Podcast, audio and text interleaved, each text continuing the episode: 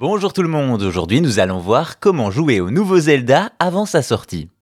Vous le savez, l'année 2023 a été marquée par la sortie d'un titre, Zelda Tears of the Kingdom. Une suite à Breath of the Wild tellement attendue par les joueurs que certains ont été prêts à tout pour l'obtenir avant tout le monde. Direction le Japon où vous vous en doutez, la licence Zelda est très populaire. Des fils monstres se forment dans les magasins pour récupérer le précieux jeu, et rien que quelques jours après sa sortie, Tears of the Kingdom s'était déjà écoulé à plus de 10 millions d'exemplaires dans le monde, dont plus de 2 millions rien qu'au Japon.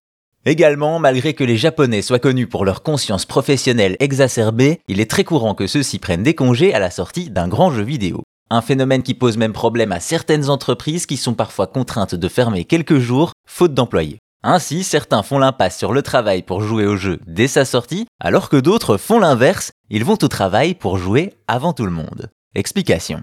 Tout commence en avril lorsque deux employés intègrent un entrepôt Amazon, soit un mois avant la sortie du jeu. Jusqu'ici, rien d'anormal jusqu'à ce que les deux ne se présentent plus au boulot. Le superviseur de l'entrepôt qui raconte cette histoire sent alors le mauvais coup. Il décide d'appeler chez son employé pour en savoir plus sur son absence et tombe sur la mère de ce dernier qui lui avoue naturellement que son fils est en train de jouer à des jeux vidéo.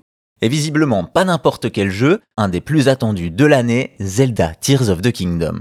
Rien d'étonnant me direz-vous, mais pour le manager d'Amazon, il y a un problème. En effet, à cette date, le jeu n'est pas encore sorti. Le jeune japonais a tout simplement dérobé un des exemplaires avant de ne plus se présenter au boulot, et dans la foulée il a été licencié après avoir rendu le jeu, bien entendu. Dans le même temps, un autre employé a utilisé un procédé similaire, il a récupéré une copie du jeu avant de démissionner, mais pas seulement, il a également mis la main sur des objets collector comme des Joy-Con aux couleurs de Zelda avec pour but de les revendre. À noter que ce genre de vol via des emplois Amazon est monnaie courante et certains regrettent que le géant américain n'endigue pas plus le phénomène.